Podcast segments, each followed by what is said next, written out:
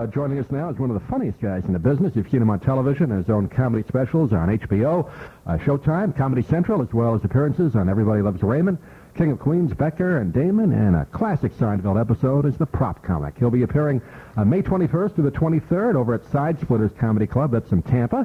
And joining us on the phone is comedian actor Dom Herrera. Dom, thanks for joining us this morning. How are you? I'm good, thank you. Uh, Yeah, and the, mo- the most important thing is I'm number 79 in the all-time list. I was just going to mention I that. Yeah. shot to the middle and I clung there. Yeah, right. I was watching that Hey, series. It's kind of a safe place to be, isn't it? Yeah, it is, 'cause then you can say, you know, you, you got people you're ahead of, but then you can also look like a Cedric the Entertainer and people like that thinking, geez, I'm better than him. Was there a little, uh, little uh, infighting when that list was put together? No, I don't, you know, everybody got mad at it. It's so funny. I mean, they took it so seriously. I don't even know who put the list together. I mean, I just think it was so, you know. people Actually, I blamed did me. last. I did last night on the web, but That's that's you nice know, of Yeah, you actually got to host the show, and it was about a five-part series, and you kind of sat around a table, which I enjoyed.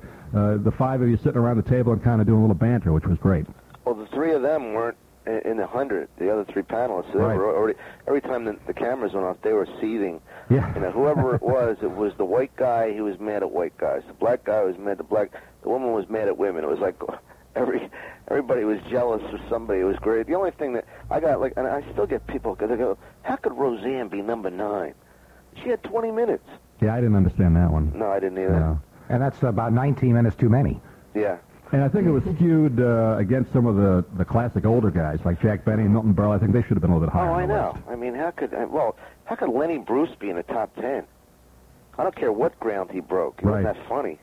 Yeah, no, I think. Now, uh, now you're getting me worked up. Yeah, See, that right. was what we said. well, you, you're definitely higher than 79. I, I got to say that. But I think it was skewed more toward the comics that maybe young people are know more Oh, about. yeah, for Comedy Central. I mean, Yeah. John Stewart. I love John, but he's not a, a great stand-up comic. He's terrific at what he does.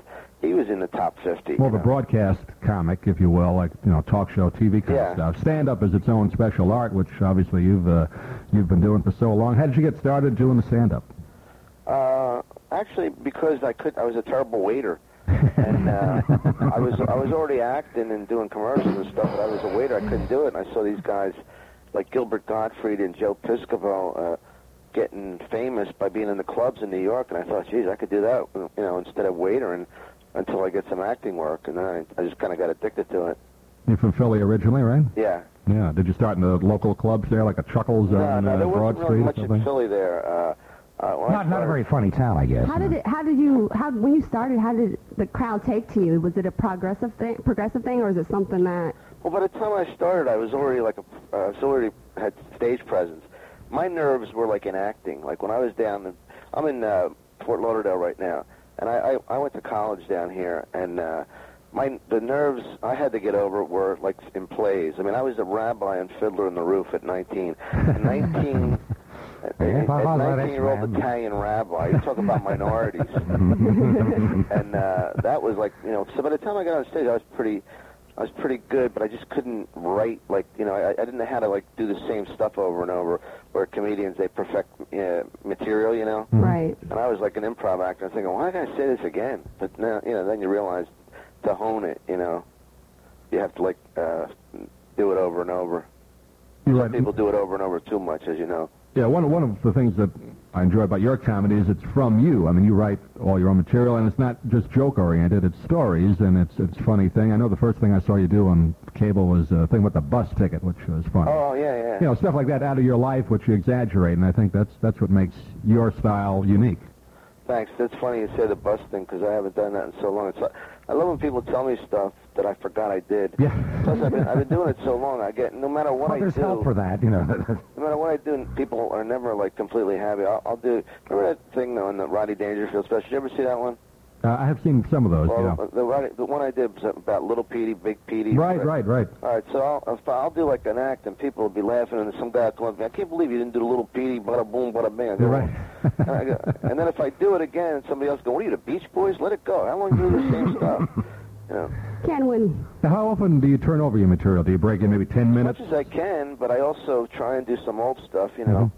Uh, yeah, there's no real pattern to it. It's all according like to where I am. I mean, if I- like I go to Ireland next week, and uh, if I'm in Ireland, I can you know I can do like my regular act. But if I like have to go like into the American South, Mm-hmm. which is more of a foreign country than Ireland to me, then I really have to change stuff, you know. Yeah, I gotta have passport to get in. Yeah, that's right.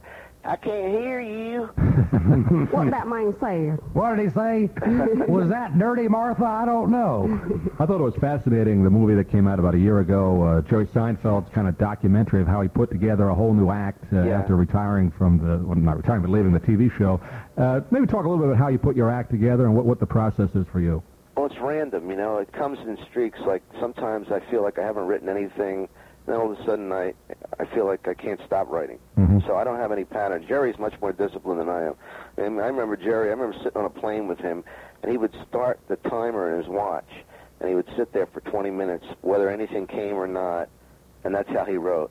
He would just put away, just put aside segments of time, you know. Just to kind of force himself to, Yeah, for yeah, that yeah. 20 minutes. Yeah.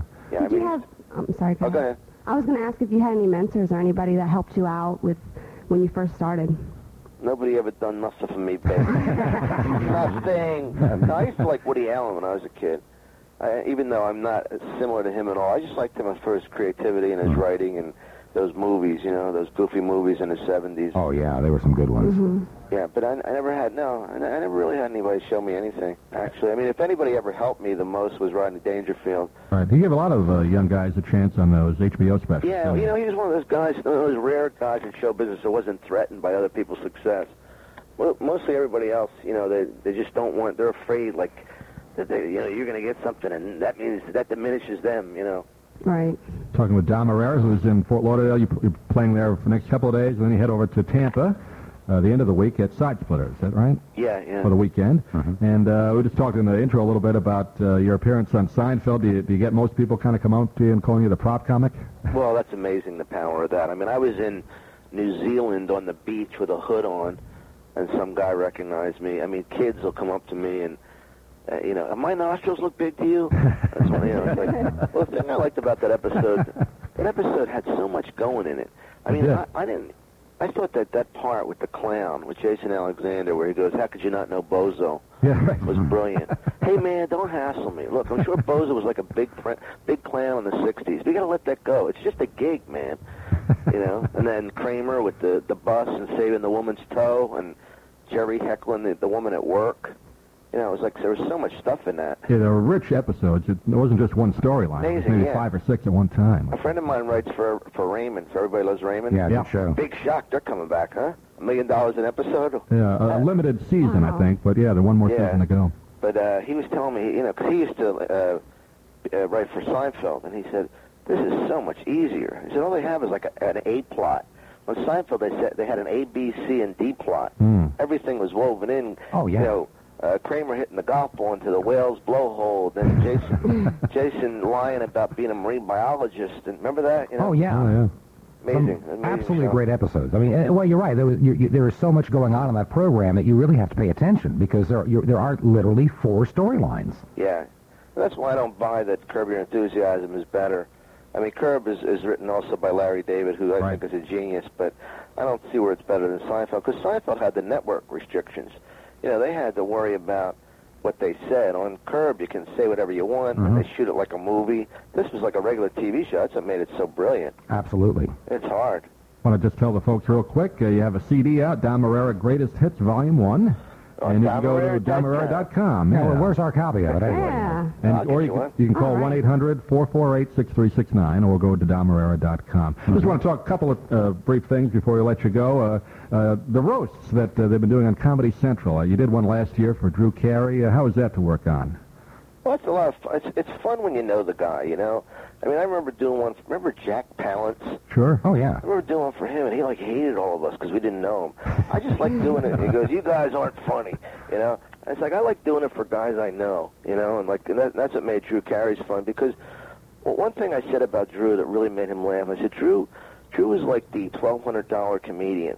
Like when they couldn't get a real comic, they'd go give Drew a call. We know he's not booked." You know what I mean? And like he loved that because he knew how real it was. You know, and if you know something personally about it, it's like other. You know, I hate that fill in the blank stuff. You know. Hey, are you guys being uh, bothered by the uh, FCC thing? Nah. Well, I was going to say we'd like to have you do some of those euphemisms, but we better not. Yeah, no. I, I'm just wondering how it's coming down on you Yeah. because a lot of shows that I've been on, they they have to uh, tape them now. You know, I mean, I, I pretty much have a sense of what you can't say, but I was just wondering how restrictive it's made it for you. It's giving us more jobs. Oh, yeah. Yeah, it's, it keeps us busy. Are you are you Infinity or Clear Channel? Nope, We're we're, independent independent right right now. now. We are not. We are not a, a member of the evil empire. Isn't that cool though to have one of those like original radio stations that's Yeah. not uh, part of the monopoly? I don't understand how Amen. how can they own everything? Because they can. Jeez. It's simply, it's, that's how it is. You know, this is uh, this is not your granddaddy's radio business anymore. I think the funny thing about the Howard Stern thing is that Stern, he he put the, he's hurt so many people, and has hurt so many lives, and then he was the one who. Uh, there's a show. There was a show called Opie and Anthony, which was also on Right. Infinity. Oh, yeah. And locally. And he Yeah. told them that they weren't allowed to talk about him, and now he's the one, you know, with this big freedom of speech thing. Yeah. But he stopped so many other people's freedom of speech. Anyway, Well, you know, Stern. I think that uh, to be quite honest, I used to hear him on WNBC what twenty some yeah, years me ago. too. I was in New York then. He was funnier then than he is now. well, he whines too much now. Oh yeah, I mean, he, I mean, he, but he was funny then. He was creative then. I think he's just, I think he's been burnt out for 15 years and just you know doing the same old hack stuff. Yeah, well, how many times can you have lesbian strippers on the radio? I mean, it's or like dial a date. yeah, His wife. We're going to do that tomorrow. it's like having it's a tomorrow's ventriloquist show. on the radio. You know, like what? you know, well, you talk about Lenny Bruce, Dom. that's what's uh, funny. He's a mime artist on a radio. You know, I mean, it's not going anywhere. You talk about Lenny Bruce. He kind of Howard Stern, you could say, is kind of becoming Lenny Bruce in his later years, where all Exactly, Lenny did was yeah, get on stage yeah. and rant about you know censorship. Right, right. Yeah. Instead of just actually going out and being funny, quit you quit whining I about feel it. like saying you know anything new to say. I mean, nothing there. Yeah. So- what do you got coming up, uh, TV projects wise? I know you're coming to town this Friday and uh, for the weekend. What do you got coming up on television? I'm doing mostly uh, uh, stand up this summer, and I'll, I'll just do a couple talk shows to keep, which is fun. You know, it's like I've been around so long. Last time I and my sister and my nephew and my, they were all in town, and I did Jimmy Kimmel because it was right across from their hotel. Talk about jaded. You know, it's like whatever. I'll do like I, I'm lucky enough to be able to get on all those shows, so I'll do whatever's convenient. Like Jimmy Kimmel was across from their hotel, and I had a pool table and free drinks, so I did that. You know, what I mean? before it was like when I started out, like you just wanted to do the Tonight Show so you could Right. be near Johnny Carson. But now there's nobody that special anymore, you know. So now I just do whatever. People don't know. I'll do Craig Kilborn and go, "Hey, I saw you on Letterman last night." You know, it's all blended in.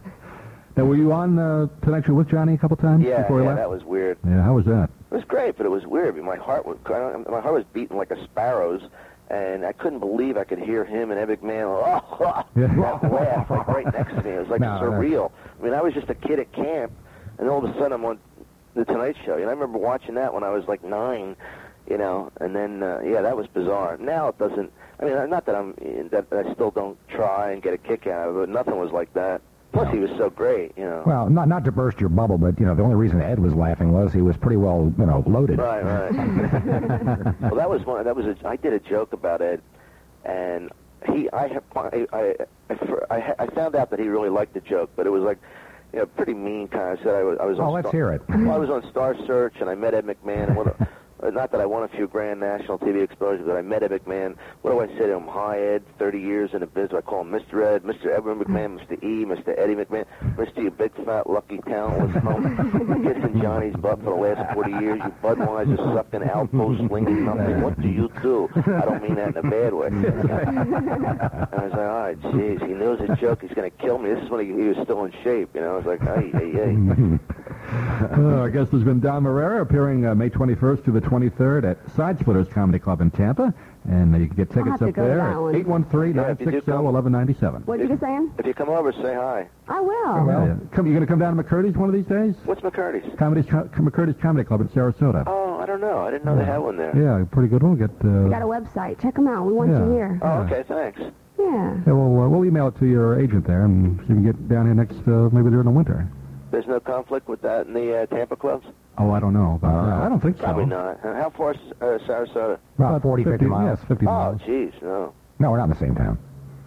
Hey, we'd love to have you down here. Well, thanks. Yeah. Well, thanks for joining us, Dom. I know you uh, got up a little early to join us. We appreciate it. A little early. It's the middle of my That's night. right. Middle of your night, yeah. So out there at the mo- out there at the uh, you know Everglades uh, Motel Six, I guess, right? Yeah, right. And it's DonRivera.com Need for the his, Bud uh, Light on for his you. greatest hit CD. All right. Thanks, Thanks a Don. lot. Thanks, All right. Don. Appreciate it.